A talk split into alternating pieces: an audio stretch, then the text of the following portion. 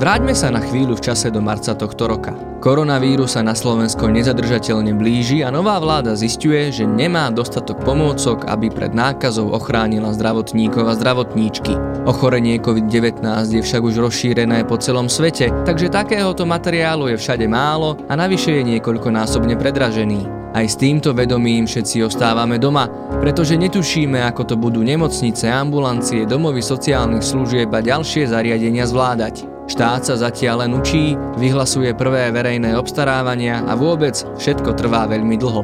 Do toho prichádza iniciatíva niekoľkých ľudí z podnikateľskej a mediálnej sféry s názvom Kto pomôže Slovensku.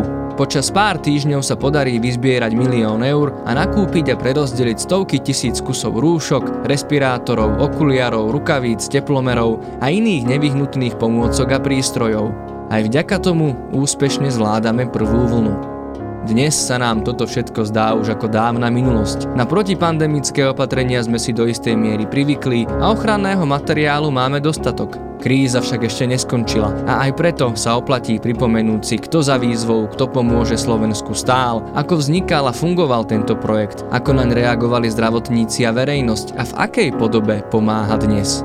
Aj o tom sa dnes budem rozprávať s jednou z jeho iniciátoriek, podnikateľkou, manažérkou a spolumajiteľkou spoločnosti Curaprox, Luciou Paškovou. Počúvate hm, podcast internetovej linky dôvery ipčko.sk. Moje meno je Marek Franko.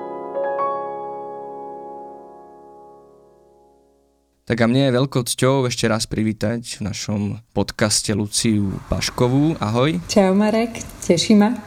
tak my sa budeme rozprávať o zbierke Kto pomôže Slovensku. Ja keď sa dívam teraz na vašu stránku, tam svieti taká obrovská cifra, že milión 350 tisíc.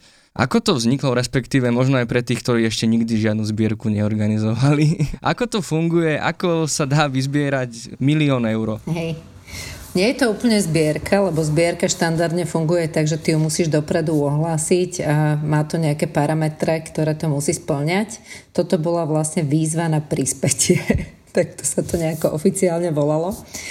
A vzniklo to tak, že vlastne v tom marci, kedy vlastne začala tá prvá vlna, my sme teda už nejaký čas predtým sledovali informácie zo zahraničia, že čo sa deje a najmä situáciu, čo sa diala v Taliansku, lebo to bolo relatívne blízko, predtým boli aj jarné prázdniny, čiže veľa ľudí bolo na dovolenkách, na lyžovačkách, kde sa mali šancu stretnúť buď s niekým z Talianska, alebo aj boli v samotnom Taliansku.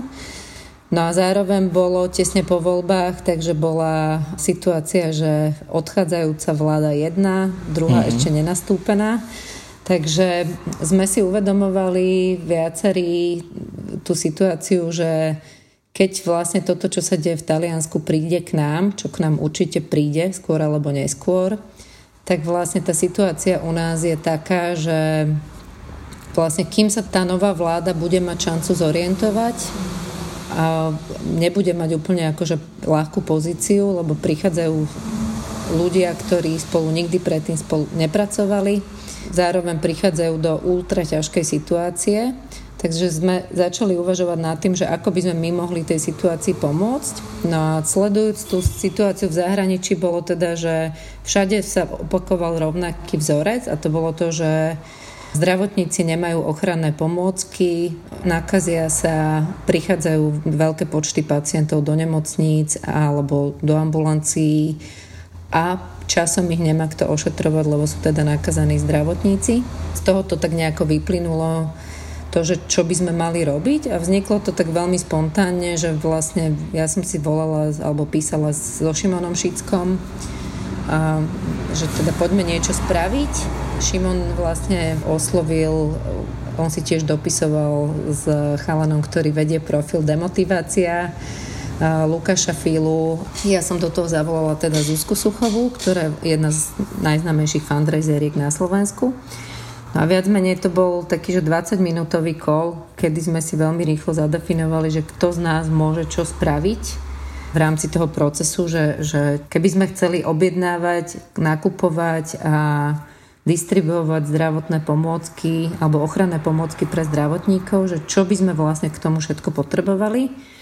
No a to bolo, hovorím, že 20 minútový call, kedy Šimon povedal, že oni vedia naprogramovať stránku, Ja som povedala, že my máme sklad, mám ľudí, ktorí vlastne sú doma kvôli tomu, že sú zavreté, vlastne my sme zavreli naše obchody Zúska vlastne vie vybavovať zmluvy s potenciálnymi donormi a zároveň Zúska mala transparentný účet, uh-huh. tak aby to bolo vlastne viditeľné. Demo sa postaral o propagáciu aj s Lukášom Filom, či ako keby, že, že viac menej veľmi rýchlo sme si nadefinovali, že čo sú tie základné parametre, ktoré sa musia udiať. My sme so Šimonom povedali, že dáme do toho nejaké základné financie, tak aby sa mohlo hneď začať nakupovať. A potom sa to v podstate zo dňa na deň stalo. Čiže na druhý deň vlastne bola web stránka naprogramovaná. My sme urobili prvé objednávky, ktoré ako keby mali prísť zo štvrtka do pondelka. A začali sme zároveň komunikovať na facebookovom profile to, že tie veci, ktoré sme už identifikovali, že niekde sú, čiže prvé rúška, rukavice a podobne, ktoré napríklad my sme mali na sklade alebo v našich obchodoch, že kto by ich potreboval, tak sa vlastne nám začínali ozývať prví žiadatelia a distribuovali sme to tak, že buď niekto, kto sme vedeli, že je v tej lokalite, kto to mohol vyzdvihnúť, takže sme robili také runnerské jednotky, že toto je človek, ktorý to môže prísť vyzdvihnúť a preniesť to tam a tam. Čiže začala taká, my to voláme, že magická logistika, ktorá akože v rámci toho vznikla lebo naozaj to bolo postavené z veľkej časti aj, aj ten tým, my sme ich volali, že runnery, uh-huh. čo je výraz z produkcie, že to je ten, kto vlastne potrebuješ, aby naozaj bol rýchlo schopný dopraviť niečo od niekiaľ niekam alebo niečo niekde vybaviť. Prví runnery sa nám prihlásili ľudia ako Gretka Pavlová napríklad z atmosféry, takže hneď bola vlastne ochota, že doručiť do prvých nemocníc tie veci a potom akože sa to tak rýchlo rozrolovalo, že za prvý víkend vlastne sme mali prvých, ja neviem, 100 požiadaviek, ale už pondelok potom to bolo ďalších 500 ale zároveň e, sa spustil ten fundraising a začali prichádzať peniaze, čiže už sa potom stával nákupný tým, lebo sme zistili, že OK, že keď vlastne ideme nakupovať, potrebujeme vedieť, čo vlastne môžeme nakúpiť, lebo to je veľká zodpovednosť, akože to sme si veľmi uvedomovali, že Nemôžeme poslať proste ochranné pomôcky, ktoré nefungujú alebo ktoré nemajú certifikáty.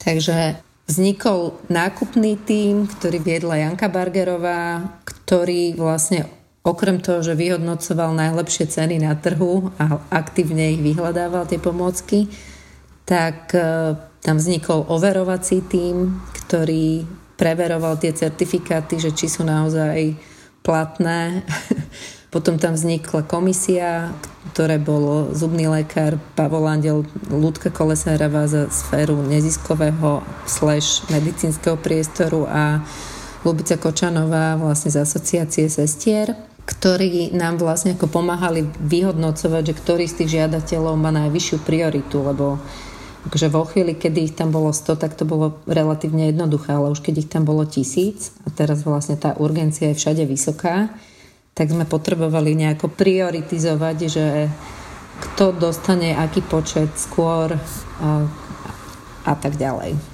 Hej, hej. Ale mňa by skôr zaujímalo, že aké možno boli reakcie ľudí, možno aj tých, ktorých ste žiadali o pomoc, alebo ktorí žiadali vás o pomoc, vlastne s akou takouto mhm. náladou alebo prístupom si sa počas tej jary stretávala. A možno aj v prípade tých ľudí a organizácií alebo inštitúcií, ktoré nedostali tie pomôcky, ktoré potrebovali, alebo v takom množstve, v akom ich potrebovali, ako napríklad oni reagovali na toto? Aká bola taká tá nálada? Medzi nimi? Tak uh, poviem tak, že boli tam žiadatelia, ktorí žiadali obrovské počty, že 10 tisíce pomôcok. Boli tam žiadatelia, ktorí žiadali treba 2-3 kusy, mm-hmm. akože, čiže tam bol veľký rozptýl medzi tým, že čo, čo bolo v požiadavkách. A my sme samozrejme boli tiež limitovaní tými zdrojmi, ktoré prišli. My sme mali taký akože kľúčový parameter pre nás bola rýchlosť. Samozrejme, že Chceli sme zabezpečiť, aby to boli profesionálne pomôcky, ktoré naozaj teda sú ochraňujúce, ale zároveň kľúčový parameter bola rýchlosť, lebo s tým sme sa stretli, že tá situácia bola taká, že treba veľa subjektov by aj bolo nakúpilo, aj malo na to peniaze, ale mali verejné obstarávanie, uh-huh. ktoré vlastne by im skončilo za 3 mesiace, kedy by už im tie veci boli úplne na nič. Čiže my sme si uvedomovali, že nás nelimitujú určité parametre, ktoré limitovali niektoré tie organizácie. Zároveň poviem tak, že my sme robili, ten systém bol taký, že človek udal telefónne číslo, e-mail adresu a vlastne vyplnil ten formulár na tej web stránke. A potom bolo ešte kolo overovania, kde vlastne pracovalo 40 ľudí od nás týmu z Cura Proxu, ktorí volali každému jednému uchádzačovi o pomoc a vlastne prešli si s ním ešte ten zoznam a doplnili do tej žiadosti alebo do tej požiadavky informáciu, že či ten človek má nejaké zásoby alebo nemá, koľko ľudí tam pracuje, aké časté sú tam návštevy a tak ďalej. No a tá spätná väzba tohto call týmu ja som mala na starosti logistiku, čiže ja som videla každý deň, každú jednu požiadavku, prechádzala som si vlastne presne tieto zápisy. Bola akože že veľmi dobrá, ale aj veľmi ako zúfala, frustrovaná, že tie príbehy boli ako desivé. Že naozaj, že bolo tam veľa strachu, veľa ako keby také frustrácie z toho, že ako máme fungovať takto, keď e, vlastne nemôžeme sa ani sami seba chrániť.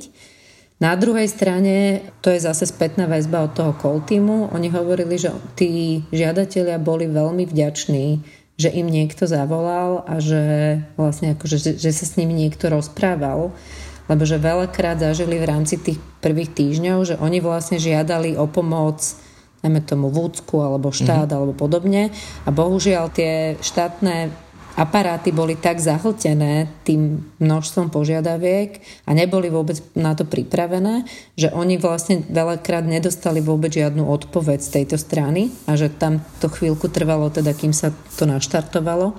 Aj vďaka tomu, že tam bola tá výmena vlády a všetky tieto veci. Čiže oni boli strašne vďační za to, že sa im niekto ozval a že vôbec sa o nich úprimne zaujímal a že teda, že mali sa možnosť komunikovať o tom, že čo prežívajú. To bola jedna taká vec. Potom bola samozrejme, akože keď odovzdávali už ľudia tie pomôcky, tak tam bola obrovská vďačnosť, keď e, nám písali ránery, keď niekto ako doručoval veci, že aká bola emócia, alebo ako, že ako to prebehlo, tak to bolo veľmi príjemné. Mali sme samozrejme aj negatívne spätné väzby, keď si niekto žiadal, ja neviem, o 100 okuliárov a prišli mu dvoje, tak bol akože frustrovaný a sa pýtal, či si neho robíme srandu a podobne, ale my sme presne ako keby išli cestou, že, že radšej pošleme aj keď iba dvoje, lebo to je to, čo teraz sme schopní nakúpiť a potom, keď dokúpeme, tak pošleme ďalšie a ďalšie ale že samozrejme, že niekedy tam bol taký ako tá spätná väzba potom negatívna, mm-hmm. že ja som si objednal viacej a my sme teda hovorili, že toto není ako objednávkový systém, že my naozaj ako keby nakupujeme za tie peniaze, ktoré prídu, čo vieme v tom čase reálne nakúpiť a distribuujeme podľa najlepšieho vedomia a svedomia v rámci nejakých kritérií, ktoré sme si zadali a keď proste nemáme viacej, tak posielame iba to, čo máme. Ale akože niekedy sme si vypočuli aj frustrované telefonáty, ale vo väčšine času musím povedať, že tá spätná väzba bola mimoriadne mhm. príjemná a teda naozaj som cítila ako keby veľké ocenenie vôbec toho akože elementárneho ľudského záujmu.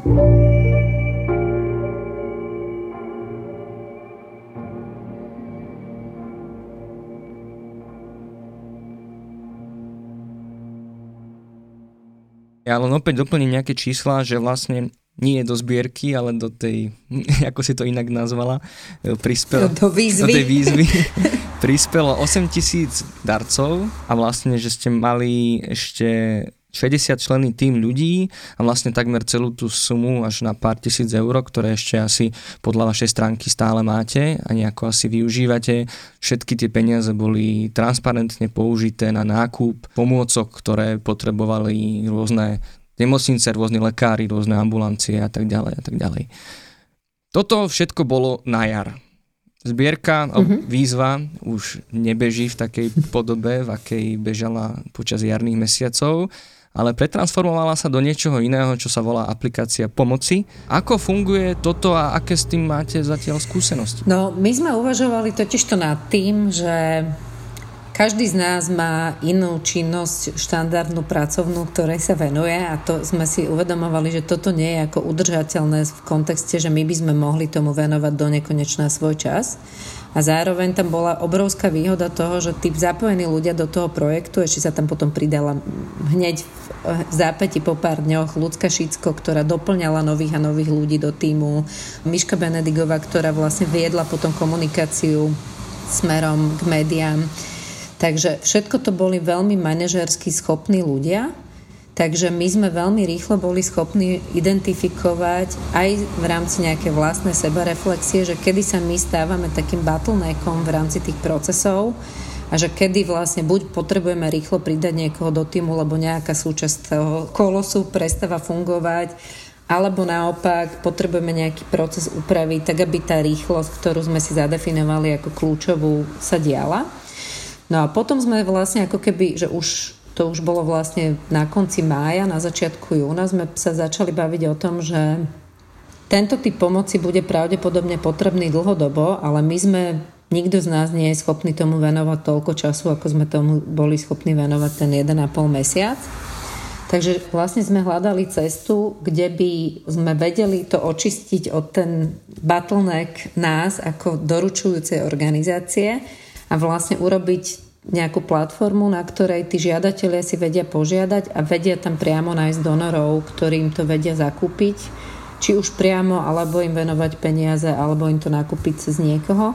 Lebo samozrejme aj tá situácia bola iná, že odrazu už boli tie ochranné pomôcky dostupnejšie. Mm-hmm. Vtedy, keď my sme začínali, tak to bola taká tá šialená doba, kedy respirátor, ktorý predtým stal 2 eurá, tak teraz stal 30 to sa už v rámci toho mesiaca a pol veľmi poupravovalo, čiže aj tie nákupy mohli byť ako oveľa cenovo zmysluplnejšie.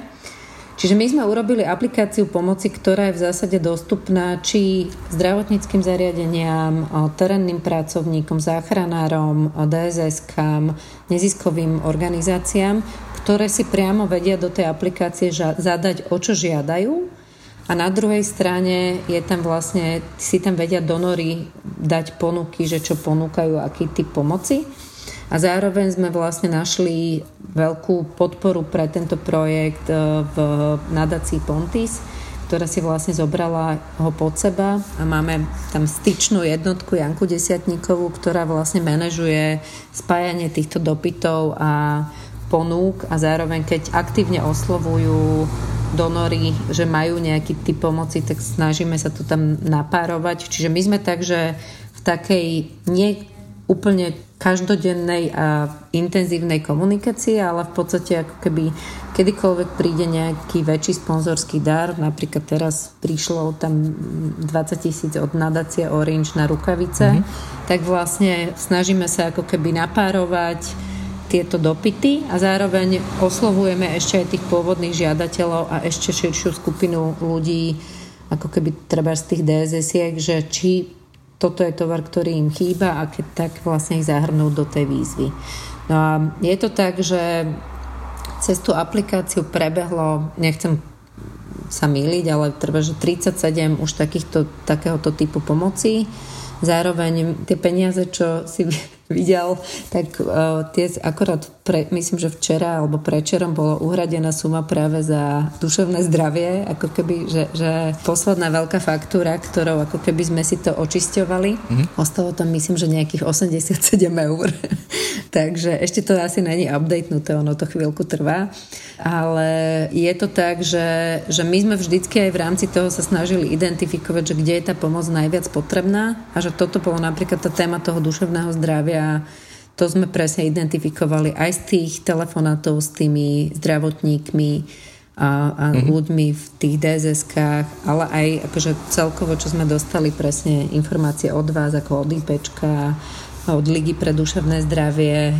Veľmi sme o tom komunikovali s prezidentskou kanceláriou, čiže snažili sme sa presne podporiť aj túto tému, lebo sme si uvedomovali, že toto je niečo, čo keď sa nezachytí, tak z mhm. toho môže vzniknúť potenciálne obrovský mm-hmm. problém. A to ste veľmi správne vlastne a včas identifikovali, keďže ste boli v kontakte s tými ľuďmi, lebo na jar sa to ani na tých našich číslach tak neukazovalo. Boli sme pripravení na to, že budeme poskytovať pomoc aj zdravotníkom, ale neprejavilo sa to tak, nebol taký veľký nápor na tie nemocnice ako práve teraz v tej druhej vlne a vlastne na to ste už vy mysleli na jar.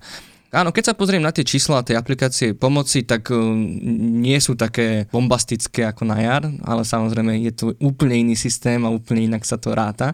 Skôr sa chcem práve preto spýtať, že aká je možno nálada medzi tými donormi vlastne, že máš pocit, že už sú aj ty, ako teda väčšina spoločnosti už je taká unavená z tej celej koronakrízy a z druhej vlny a už sa tým tak nechce tak mentálne zaoberať, ale ako práve to vnímaš naopak e, z toho tvojho pohľadu ľudí, ktorí majú tie prostriedky a možnosti, sú voči tým potrebám tých inštitúcií, stále sa bavíme o lekároch, ambulanciách, DSS-kách, nemocniciach, sú voči ním ľahostajní a spoliehajú sa na ten štát, ktorý už áno, má nejaké zabehnuté e, mechanizmy, alebo sa stále zaujímajú o to, že v akom je to stave a sú ochotní stále prispieť na to, čo v tejto chvíli tie inštitúcie potrebujú. Vieš čo, no je to tak, že, že o, tých donorov je tam viacej. VUPka, Komerčná mm-hmm. banka napríklad prispievajú, že oni si vybrali treba žiadateľov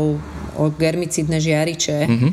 To sa zdá, že, akože, že možno, že je to málo vyplnených požiadaviek, ale reálne, keď si zoberieš, že napríklad, poviem príklad, že Predtým my sme dávali po jednotlivých, že rukavice a to bolo jedno, že či si poslal 100 kusov rukavíc alebo, a to sme rozpisovali do jednotlivých polí. Čiže mm. ono to aj vyzeralo, že je toho strašne veľa.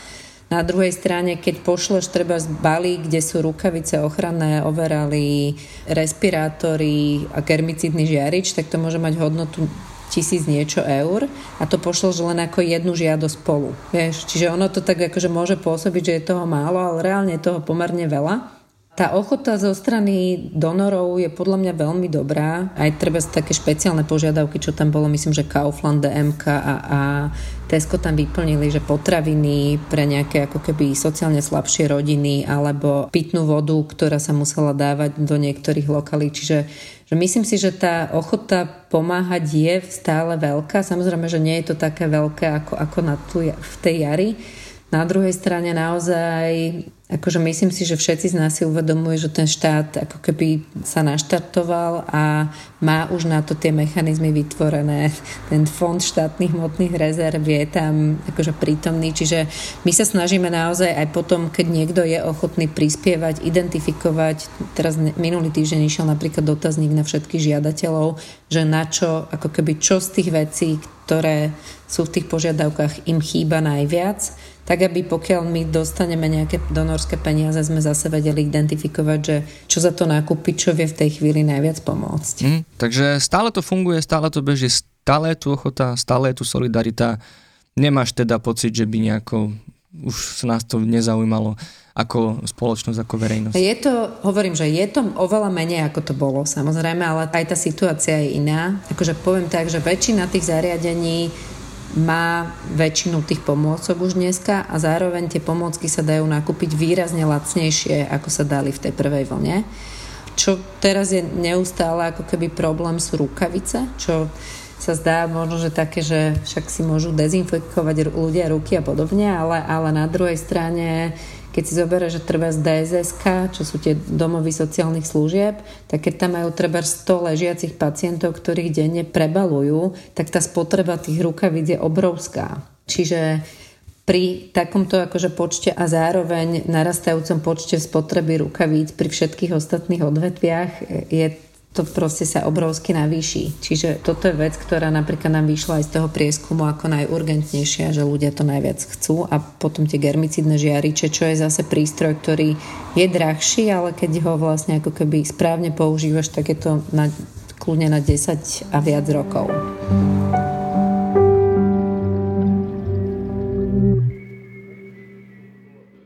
Tak ja už iba na záver sa spýtam, možno či už to bolo na jar, alebo aj teraz na jeseň, rovnako je to nejaká záťaž, celá táto situácia, čiže možno si sa aj ty dostala do situácie, keď si sa necítila úplne komfortne v tomto celom. Čo vtedy robíš vlastne? Aké máš ty také tie svoje zvládacie stratégie, ktoré ti pomáhajú prekonávať ťažké chvíle, ťažké obdobia? Hmm. A tak? No na tú jar, akože pre mňa to bolo jedno z najtežších období vôbec v živote, musím povedať, že nikdy v živote som toľko neplakala ako ho počas tej jary, lebo tam bol obrovský stres na to, že teda jedna vec, že ja som si sadala k počítaču o 6 ráno, odchádzala som o polnoci, a teda to násadenie bolo obrovské, zároveň tá zodpovednosť bola obrovská, že ja som cítila každý ten príbeh, ktorý som si prečítala, vlastne, že, že som sa v noci budila na to, že či sme urobili dosť, či sme nemohli urobiť niečo viacej a podobne. Čiže akože bolo to pre mňa mimoriadne ťažké obdobie psychicky. Ten pláč mi veľmi pomáhal. že ja celkovo ako keby sa snažím ventilovať svoje emócie hneď ako prichádzajú, čiže keď to na mňa príde, tak ako kľudne sa rozplačem aj na pracovnom stretnutí, že, že moc sa s tým akože, že, že príde mi to, že, že to prejavovanie emócií vtedy, kedy prichádzajú a nepotláčanie ich je v poriadku, najmä keď ľudia teda chápu aj kontext, že, že kde to vzniká Zároveň veľkou oporou, akože, že ja som mala tú výhodu a to ja stále hovorím, že myslím si, že veľkou výhodou je v tejto situácii, keď človek nežije sám. Vlastne je tu môj muž, sú tu moje deti, cítim každý deň ľudský, fyzický kontakt, e, čo je strašne príjemné, čo akože bohužiaľ naozaj si uvedomujem, že v každý túto výhodu nemá ale teda mám sa na koho aj fyzicky obrátiť a, a zdieľať s ním, keď sa mi niečo deje a teda veľa sa objímame, musím povedať, a akože máme také, že snažíme sa nájsť aj taký akože čas, kedy si proste užívame svoju blízkosť, že čo je výhoda, keď to teda človek môže.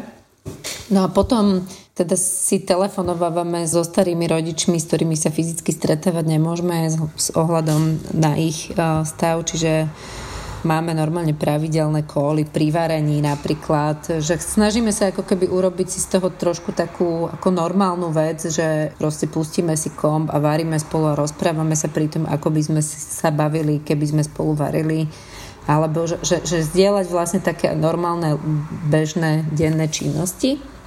Takže toto mne pomáha a pomáhalo. A čo mne ale veľmi pomáha zase naopak, že tým, že som obklopená doma rodinou a pomerne aj veľa pracujem a mám tak akože prehltenie tými zoomami a podobne, tak uh, si aj povedať, kedy potrebujem mať pokoj. Že proste nechcem sa vidie, že milujem svoju rodinu, ale chcem mať niekedy aj proste, že chcem byť niekedy aj bez nich a povedať si, že teraz idem von a idem sama, že nechcem sa akože teraz vôbec s vami baviť, že, alebo prepnúť sa do módu, že teda keď ideme do prírody a ideme aj s kamarátmi s dodržiavaním rúška, odstup ruky, ale že idem vlastne s inými ľuďmi a sme teda vonku a rozprávame sa a trošku akože prepnúť ten mozog na niečo iné toto mne veľmi pomáha. A potom ja hovorím, že my sme sa o tom bavili aj s našim tímom, že čo napríklad im veľmi pomohlo. Bolo to aj také, že nájsť si také bezpečné body. Napríklad oni hodnotili, že to, že sme im my vlastne ako vedenie firmy povedali, že budeme robiť všetko preto, aby vlastne sme udržali ich normálne pri mzdách, ktoré majú, to, že vlastne nikoho neplánujeme prepušťať, to bolo akože veľmi silný signál a že to zvládneme, že máme nejaké peniaze ako firma našetrené na to, ktoré vieme použiť na takúto situáciu, že radšej si my ako spolumajiteľe nebudeme vyplácať zisk. Že toto, akože oni to spätne hodnotili ako veľkú pomoc, že, že takúto informáciu dostali, že to bol taký akože balván zo srdca. Na druhej strane aj to, že sa vlastne ľudia boli schopní zapojiť do tejto činnosti, že vlastne ako keby, že sme nezostali v bezmocnosti, ale reálne, že sme začali aktívne makať na tom, aby sa tá situácia zlepšila, tak napriek tomu, že to bolo vyčerpávajúce, tak si myslím, že toto obrovsky pomohlo ľuďom mentálne, že nezostať v takom tom, že bože, ja len čakám, čo príde, ale že začať aktívne pracovať na tom, že aby sa tá situácia zlepšila. A toto je napríklad niečo, čo ja vnímam ako veľké plus v rámci toho celoplošného testovania. To, že vlastne sa do toho zapojilo obrovská skupina dobrovoľníkov, ktoré nikdy, možno že veľká časť z nich nikdy dobrovoľníctvo nerobila.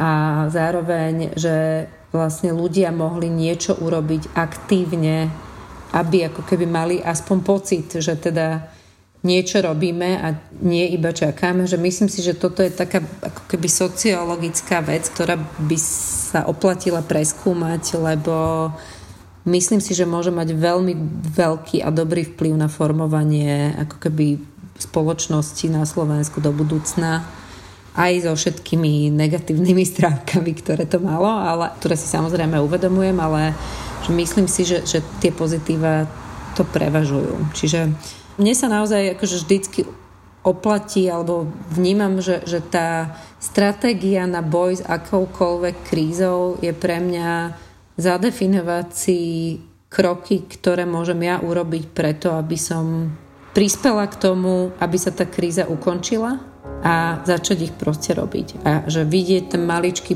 posun Super, Lucia, ďakujem ti veľmi pekne za tento príjemný rozhovor aj za tieto užitočné informácie z tohto podnikateľského prostredia. Vlastne v našom podcaste sme ešte nemali nikoho z podnikateľského oh. prostredia. Takže ešte raz ďakujem veľmi pekne a prajem všetko dobré a hlavne veľa zdravia. Ja ďakujem veľmi pekne a aj ďakujem veľmi za vašu skvelú prácu, ktorú pre nás všetkých poskytujete a, a, a držím peste, aby sa vám dobre darilo. Ďakujeme, ahoj. Čau.